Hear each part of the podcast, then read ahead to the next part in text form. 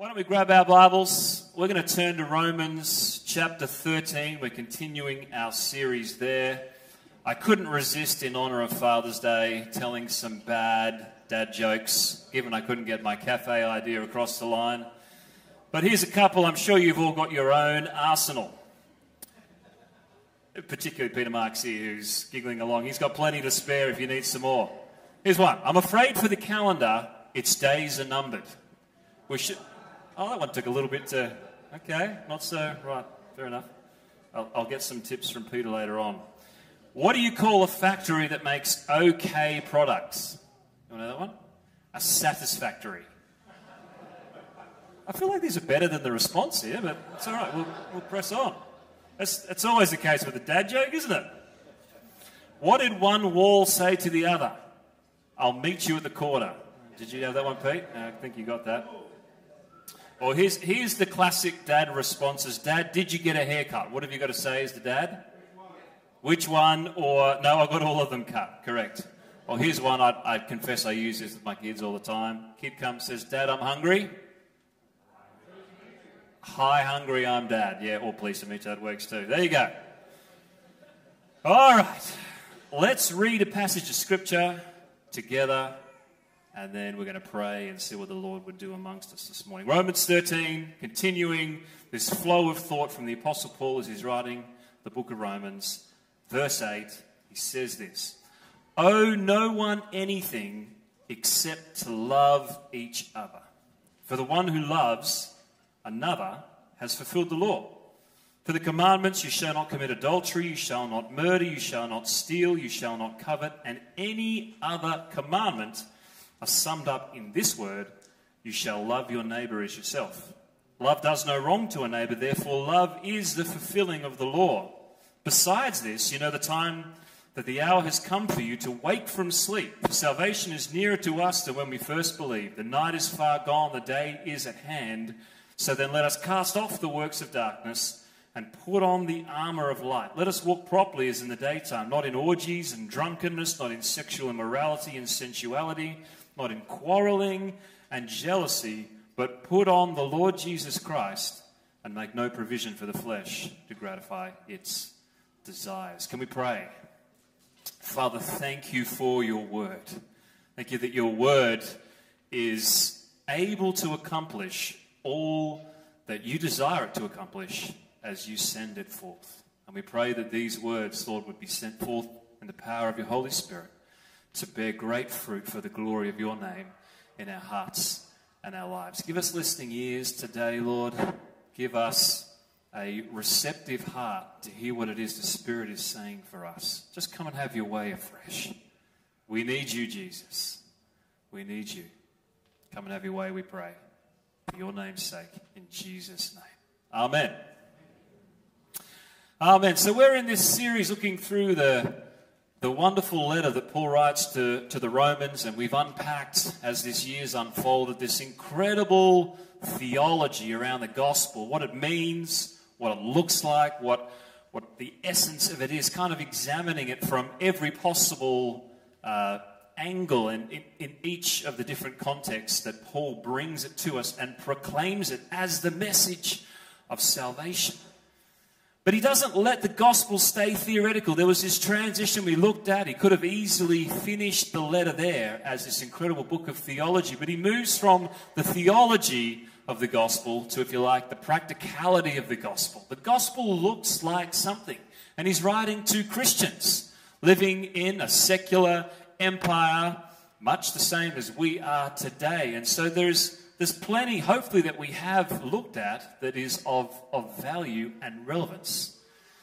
And as he continues, there is this, hopefully, this stirring notion of, of what the gospel actually looks like as it is outworked in our lives and in our communities. Just to get us up to speed. So he, he started off looking at the, the expression of church. Talked about the gifts of the Spirit, that this, this is the picture. You're a body and everybody has a role and a part to play. He talked about living with this, this genuine authenticity. Let your, let your love be, let your lives be genuine. Don't let there be a sense of hypocrisy. How often has the church been known over the centuries as a place um, of exactly that. He then talks about, and we talked about this last time, overcoming evil with good. And, and one way that we can do that is being a people who live with honor. And that um, outplays in various ways, but particularly talks about in the way that we approach governmental authorities. That's where we went last time.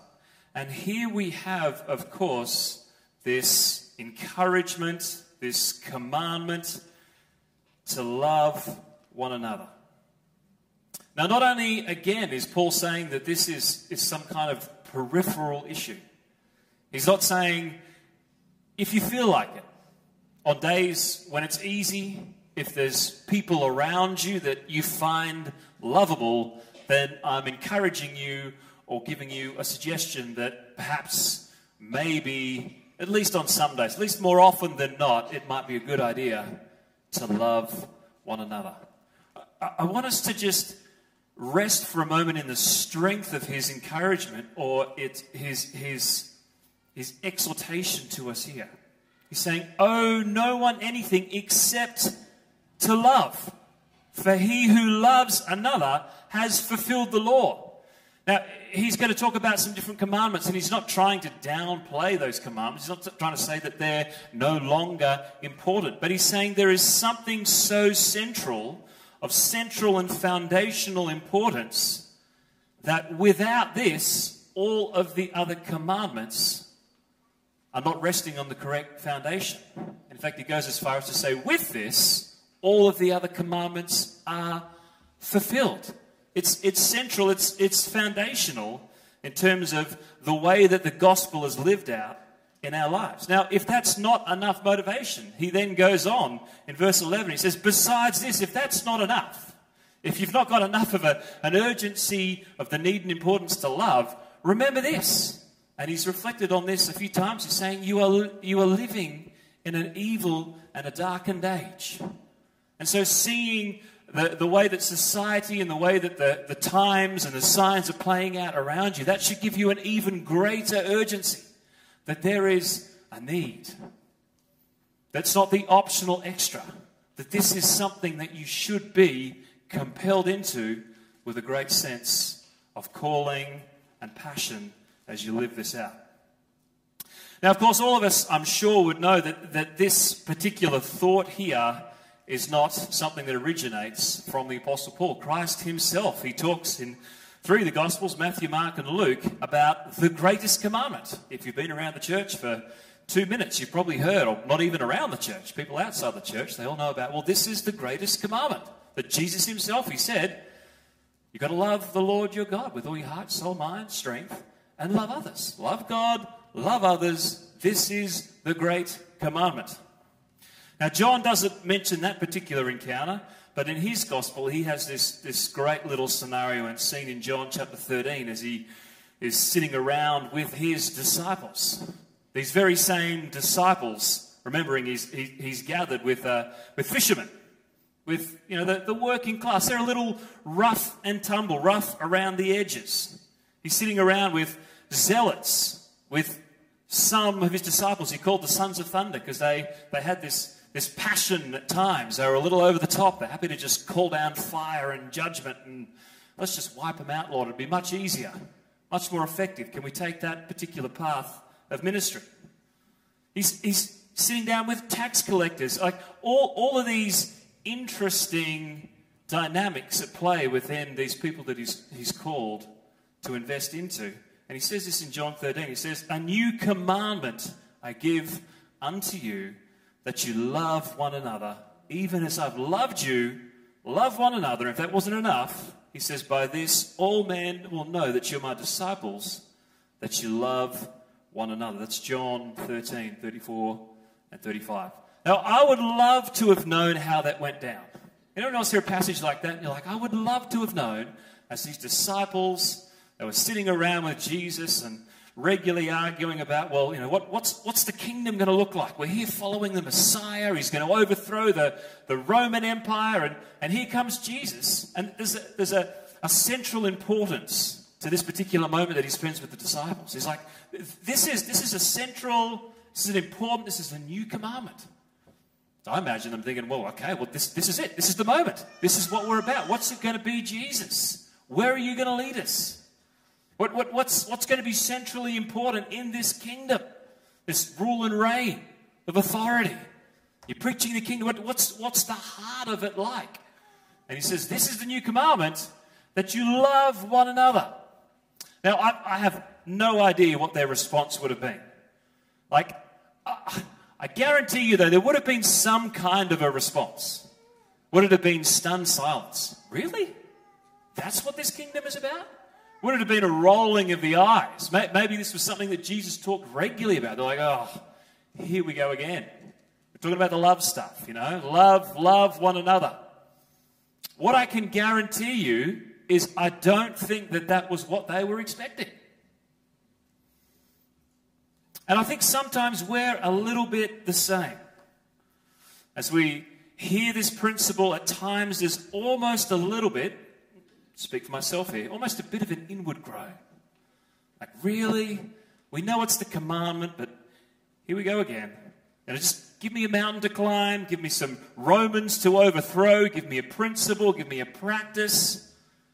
But here is Jesus again, and here in this passage, is Paul again focusing on and really narrowing it down to this essential reality of love, of loving God and of loving one another.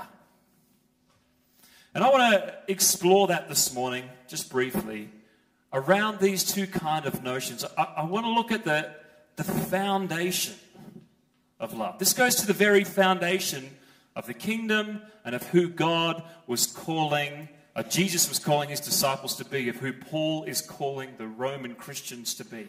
It's, it's this foundational element of their calling. And the second aspect of this is the fundamentality. This is fundamental to the mission. Remembering that uh, Paul is coming to the Romans with his passion to preach the gospel. That's what he's talking about. It's like there, there's a message to be proclaimed. I'm here telling the good news. But there is a fundamental aspect to the proclamation of that message that involves the way that we respond and relate and treat one another. So that's where we're going this morning. Hopefully, there's not too much rolling of eyes and thinking, here we go again. Because I, I do believe there is something so important and critical for us to understand in this space. There is a, uh, a New York Times bestseller, a book that came out earlier this year, and this is the title. It's called The Good Life Lessons from the World's Longest Scientific Study of Happiness. Now, a bit of background I only recently came across this book. I think it was released in January or February this year, and there's been a little bit written about it. Um, the Atlantic had a particular article. I've heard a few podcasts talking about this particular book, and obviously it's been wildly popular since it was released. Now, this book was written by two guys, Waldinger and Schulz, who are the current directors of what's known as the Harvard Study of Adult Development. I hadn't heard anything about that. I don't know whether you have. Maybe you have. But this is a, uh, there was one acknowledgement there. This is an 85 year long Harvard study. So it began back in 1938, the Harvard Study of Adult Development. You can look it up. And they've been investigating for 85 years the, the secrets to what causes humanity to flourish. So they began right back then, 85 years ago, with 724 participants. And since then have been following these people through. Most recently, there was a few thousand descendants that were a part of this study that were uh, obviously related to this initial group some 85 years ago.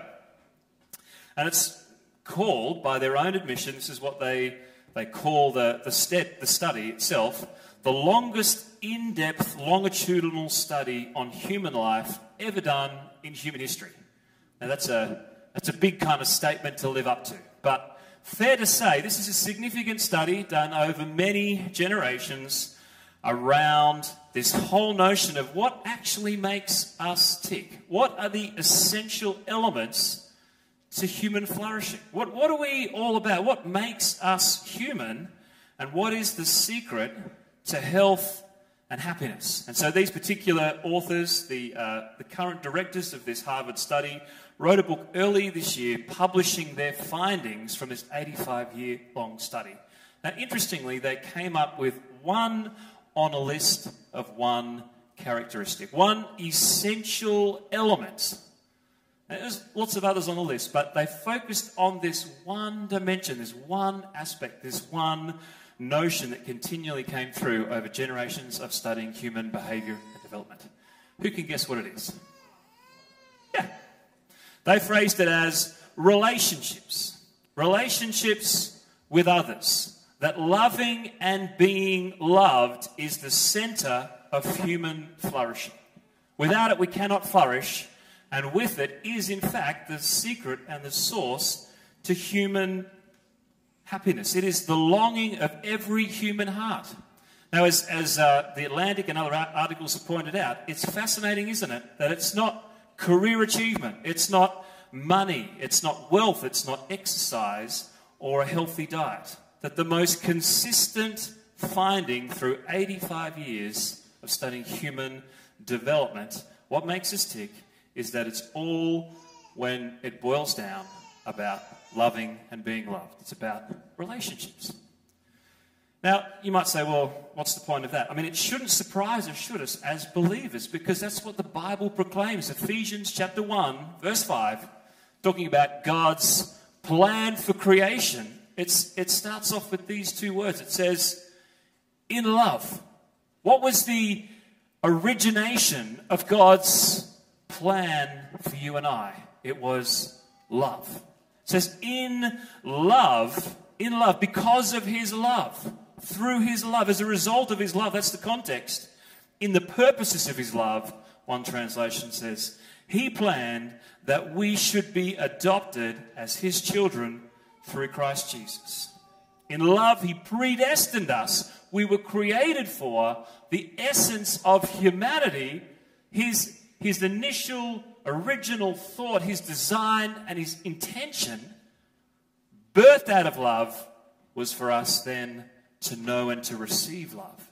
The ultimate fulfillment of that love, not being human love, but being his adoption of us as his sons and daughters, knowing his divine love. That was the purpose of creation, the, the crowning moment that we celebrate, that we've sung about, that we've taken communion to proclaim and remember his salvation on the cross in our place.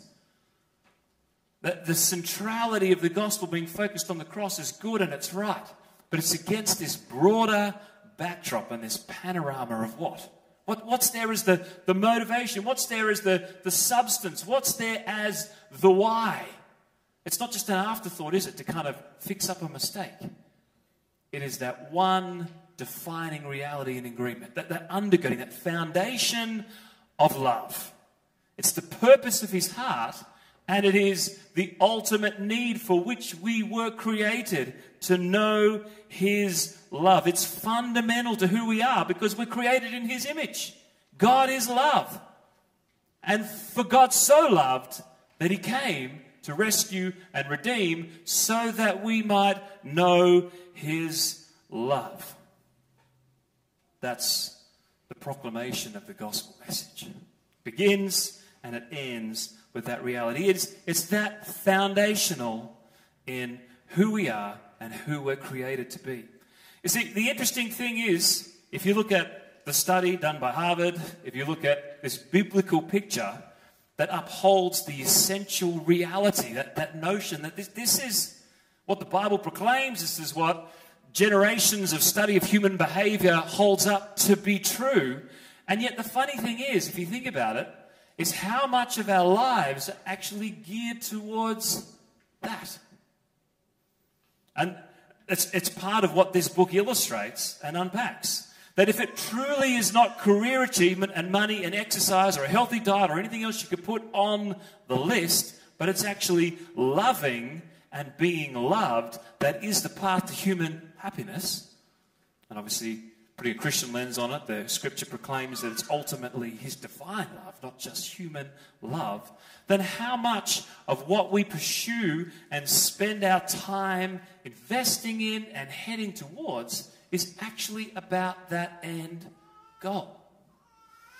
I've been thinking that in terms of my parenting with my kids. I think the default is as parents, and I have a lot of conversations in that space, you know, what, what do you want for your kids? And normally, if we're honest, we'd probably go to things like well, we want them to have a good education, want them to have a good job, want them to be kind of responsible human beings, fill in the blank. And that's not to say that any of those things are unimportant. Maybe we could think of it another way. How much as a society do we invest in the outside? In our body image, in the latest dietary fad, in our gym memberships, in our, in our diets. And again, not to say that looking after our health is not important. All I'm trying to say is, isn't it interesting that so much of what we've built up as a society is actually taking us away from, not towards or in the direction of, that which we were created for. That which even a secular study points us towards being the very thing that we need. This is what you need. I mean, it, it gets even worse, doesn't it, when we live in a secular society that actually points us away from relationship as being the answer to anything at all. It just says, well, look at yourself radical individualism. This is where the answer is. Just, love yourself. It's all about self love. Just kind of look in here. That, that's where you're going to find meaning and fulfillment. The trouble is, Scripture proclaims, studies will uphold all the way until whenever it is that God calls time up in human history. That's not the path to fulfillment. It's not.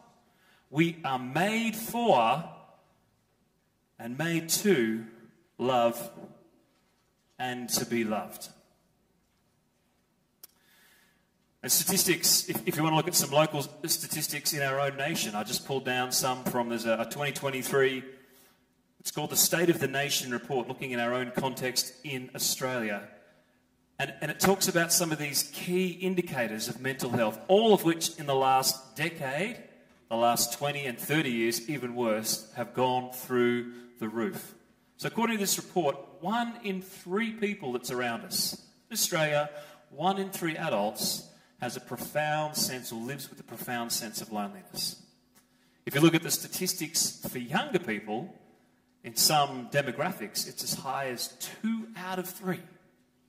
Two out of three. There is this profound need, there's this profound longing, and this is where I'm heading towards as well. There's this profound opportunity for us to be a part of not only what we were called to do, but the heart and the centrality of the message of, God, of the gospel, which is not just experience the salvation of Christ, but there's a bigger picture experience his salvation so that you would know his love. That's what we prayed from Ephesians earlier, isn't it? Rooted and grounded in the work of Christ on the Christ, so that you would know the fullness of what you were created for. So we've, we've kind of talked a little bit here about this, this foundational reality of love. Scripture proclaims it, studies will uphold it. And I want to then move to talk about this, this fundamentality that there is to uh, this notion that, that Paul is, is encouraging the Romans in to love one another to the mission, to the proclamation of the gospel. Now, he uses this interesting phrase in verse 8. He says, Owe no one anything except to love each other. He says, Don't be in debt, some translations say, except the debt that you owe to love one another. That's an interesting phrase, and it's a phrase that Paul has used before. In fact, it begins the book of Romans, chapter 1, talking about him being a debtor to preach the gospel. I, I, I'm a debtor to preach the gospel. If you think about that, uh, there's only two ways, and I know I've said this before back as we began the book of Romans. There's only two ways you can be in debt to someone. And one is if somebody's loaned you something and you owe them some money to be paid back. Now, Paul's not saying that. He's not saying that as he comes to preach the gospel. He's not saying that to us, that somehow people have loaned us something. But the other way that you can be in debt is if somebody has given you something that is actually the property of someone else. Say you'd collected money as a, a charity or an organization that was actually for another purpose on behalf of these individuals. There's a debt that you owe to give or to pass that money on to the intended recipient. And so Paul is, is saying here to, to the Romans, he's saying, there is a debt that you owe. If, if this indeed is the truth of the gospel, as he's unpacked it, as he's proclaimed the great message of salvation that we are not only saved from our sins, but we have encountered this radical God of love, for God so loved. There is a sense in which we owe those around us. There is a debt, there's an obligation not just to keep that to ourselves, but for us to share that with one another. We're in debt in the sense that we have what they need. We owe the world an encounter with what they were made for, which is the one thing on a list of one to know the love of God through Christ Jesus. Jonathan Edwards, a great Puritan reformer, he, he phrases it this way, and I love this. He says, The work of redemption was the most glorious and wonderful work of love ever seen of or thought of. Love is the principal thing which the gospel reveals in God and Christ. And he goes on and he says, The work of redemption which the gospel declares unto us above all things affords motives to love. He's saying the work of redemption, if we understand that, it's the most profound and radical declaration of a God who's so loved. It is. It's the very evidence of who we were made to be and the gift that He has provided for us. But at the same time, he says that very same work of redemption, which the gospel declares to us above all other things, all other motivations, the primary motivation we should be feeling if we've truly encountered and received and live in that place is a motivation to love others. You see, the truest reflection of a father who's so loved is not a system, it's sons and daughters. The truest invitation of the gospel is not just inviting people to a radical practice to some nice activities, to Sunday services. It's inviting people into the, rea- the radical relationship that sin has separated them from, for which they were created and purposed before God laid the foundations of the world. And so often we, we kind of move, don't we, from this, this picture of who we are and what we're drawn to do. There's something horribly at times challenging and confronting. It's the, the rolling of the eyes of, oh, okay, here we go again. Talking about we've got to love people. We understand.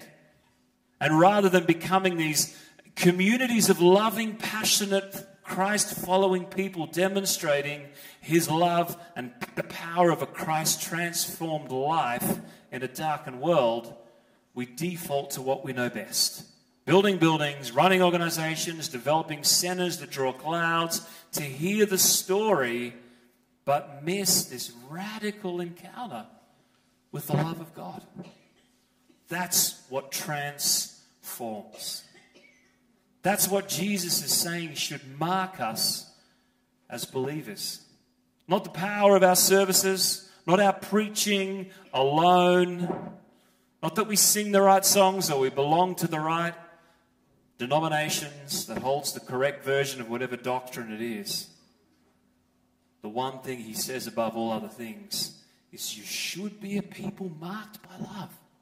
Love makes a difference. It's foundational, but it's fundamental to the true proclamation of the gospel. The great need of humanity and the great gift that we can encounter and enjoy each and every Sunday and that we can give to the world in need around us. Where's Brendan? Do you want to come up? I just want to finish with one practical illustration because I think sometimes it's it's it's hard to know specifically. We, we hear the message, maybe roll the eyes a little, maybe something in there resonates, but so often it, that, it then doesn't translate into some specific action on the ground. But what, what, what does that actually, what does that mean for? What does that look like? And it's Father's Day. I want to use an example that I think I referred to this last year on Father's Day, but I was so encouraged to, to read and hear this story relating to fathers and their work in the particular school and event that happened over in the US. And this is kind of to illustrate, to give hopefully some fleshing on both the, the, the power and importance of what Paul is trying to say, the, the, the fundamental reality, but of also the difference that it can make if we just grab a hold of what Scripture actually says. I mean, who would have thought that if you actually put it into action, it's going to make a difference? But this is the story of dads on duty. Who remembers that from, I think I mentioned it last year. Anyone remember that story? A couple of people do. I love this account. But this was back in 2021, September, and there was a particular school in Louisiana that had just had this, this pandemic of violence and crime. In fact, in a matter of days, there was a dozen students and staff that were assaulted, including the assistant principal and other staff who had to be hospitalized as a result because of the violence that was happening in this school in Louisiana. Um, in fact, as a result of that, there's 23 students that were arrested and placed in police custody, and they held this emergency meeting with the parents to think, what, what do we, what are we going to do with this school? We had a similar thing last year with a school in Canberra when there's, you know, the violence has gone through the roof. It's not, it's no longer safe. What, what do we do? How do we approach this circumstance? Well, there was a group of dads that sprang into action. Originally, it was only five, five men Pretty soon that grew to being 40 fathers from the community calling themselves Dads on Duty. It's the end of uh, 2021. And so all they did was they, they turned up in the morning on campus just to wander around, to interact, and to talk with the kids. 40 dads. This is a big school, a few thousand students.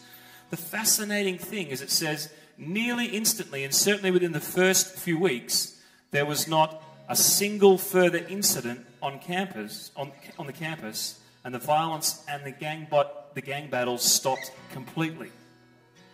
The newspapers came in, interviewed these dads, and one of them, one of the questions was, "Well, what's what's the strategy? Like, what are you doing? Clearly, it's made an impact."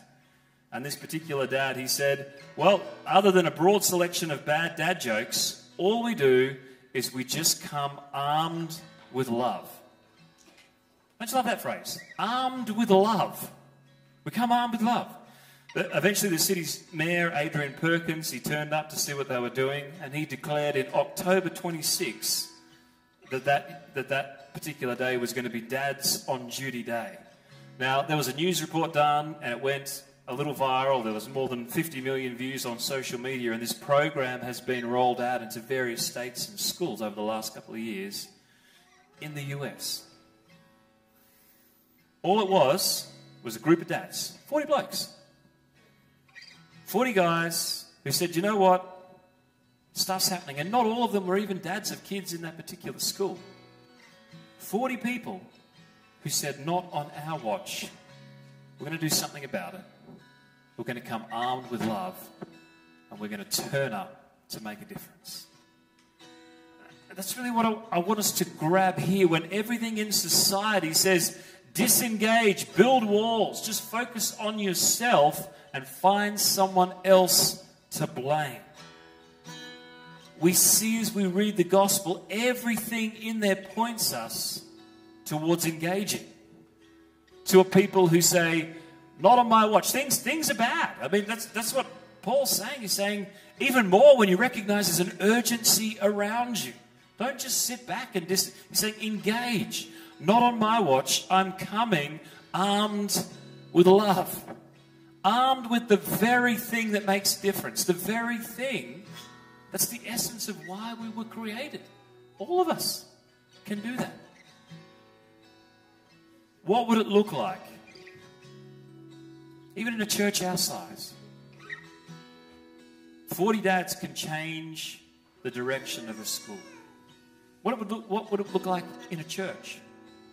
What would it look like in a community if the churches actually grabbed seriously this need and this call and this invitation to truly love. To truly love. If the world began to look at the church, which I think is what Jesus is encouraging his disciples, that should be the model that the world sees the church and they're like, oh, we've got it so wrong. Because that's what we're looking for. That sense of genuine commitment to one another, of love, of a people not disengaged but engaged to make a difference. A people marked by His love, living in His love, and armed with His love to shine bright in the darkness around us. Can we stand together? I want to pray for us, and then there'll be an opportunity this morning to receive prayer for ministry. Our prayer teams are ready to go. As I said, there's no urgency to rush away, but there is for those who can stay opportunity to grab a cup of coffee, enjoy some fellowship, some little treats in the cafe for dads in particular. But before we get there, just with your eyes closed, with your attention fixed on the Lord you know, my prayer for us, each and every one of us here, for us as a church, is just saying, Lord, what, is, what does that actually mean for me? Probably each and every one of us would know the, the reality and the truth. Well, yes, it's the great commandment. I know, I love God, I love one another. But hoping in some way that there's a fresh a fresh sparking in our hearts of that foundation, but that fundamental reality of being that kind of a people. And so simply asking, Lord, what, what does that mean for me? How, how can I engage rather than disengage? How can I reach out rather than building up walls? How can I be someone who, who turns up armed with love? What does that look like, and in what contexts is that relevant for me? Is it in my family home? Maybe disengaged there? Is it with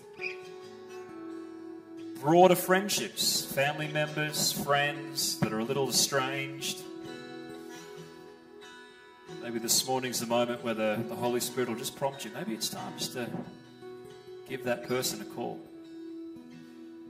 Just to let go of those things. Maybe it's in your workplace. Maybe the, the struggle is there. Seeing all the stuff around, all of the social agendas, all of the. It's easier just to take the back seat or to look for the exit door. Maybe there's a moment God's calling you into that place for such a time as this. To carry and to bring that incredible power and presence of the love of Christ. So, Father, we thank you for this morning. We thank you for these words of Paul to the Romans. Lord, I ask that that whatever is of you for each one of us in this room this morning, cause those things to burn in our hearts. Lord, may we respond accordingly. May there be a grace to let go of things that need to be let go of and to, to lift up, to run with fresh passion, to persevere. Thank you that you've called us to overcome evil with good. Thank you that you've called us to shine as lights in the darkness around us. Would you show us this morning what that means for each and every one of us? Vision on duty. We're turning up. We pray that in Jesus' name.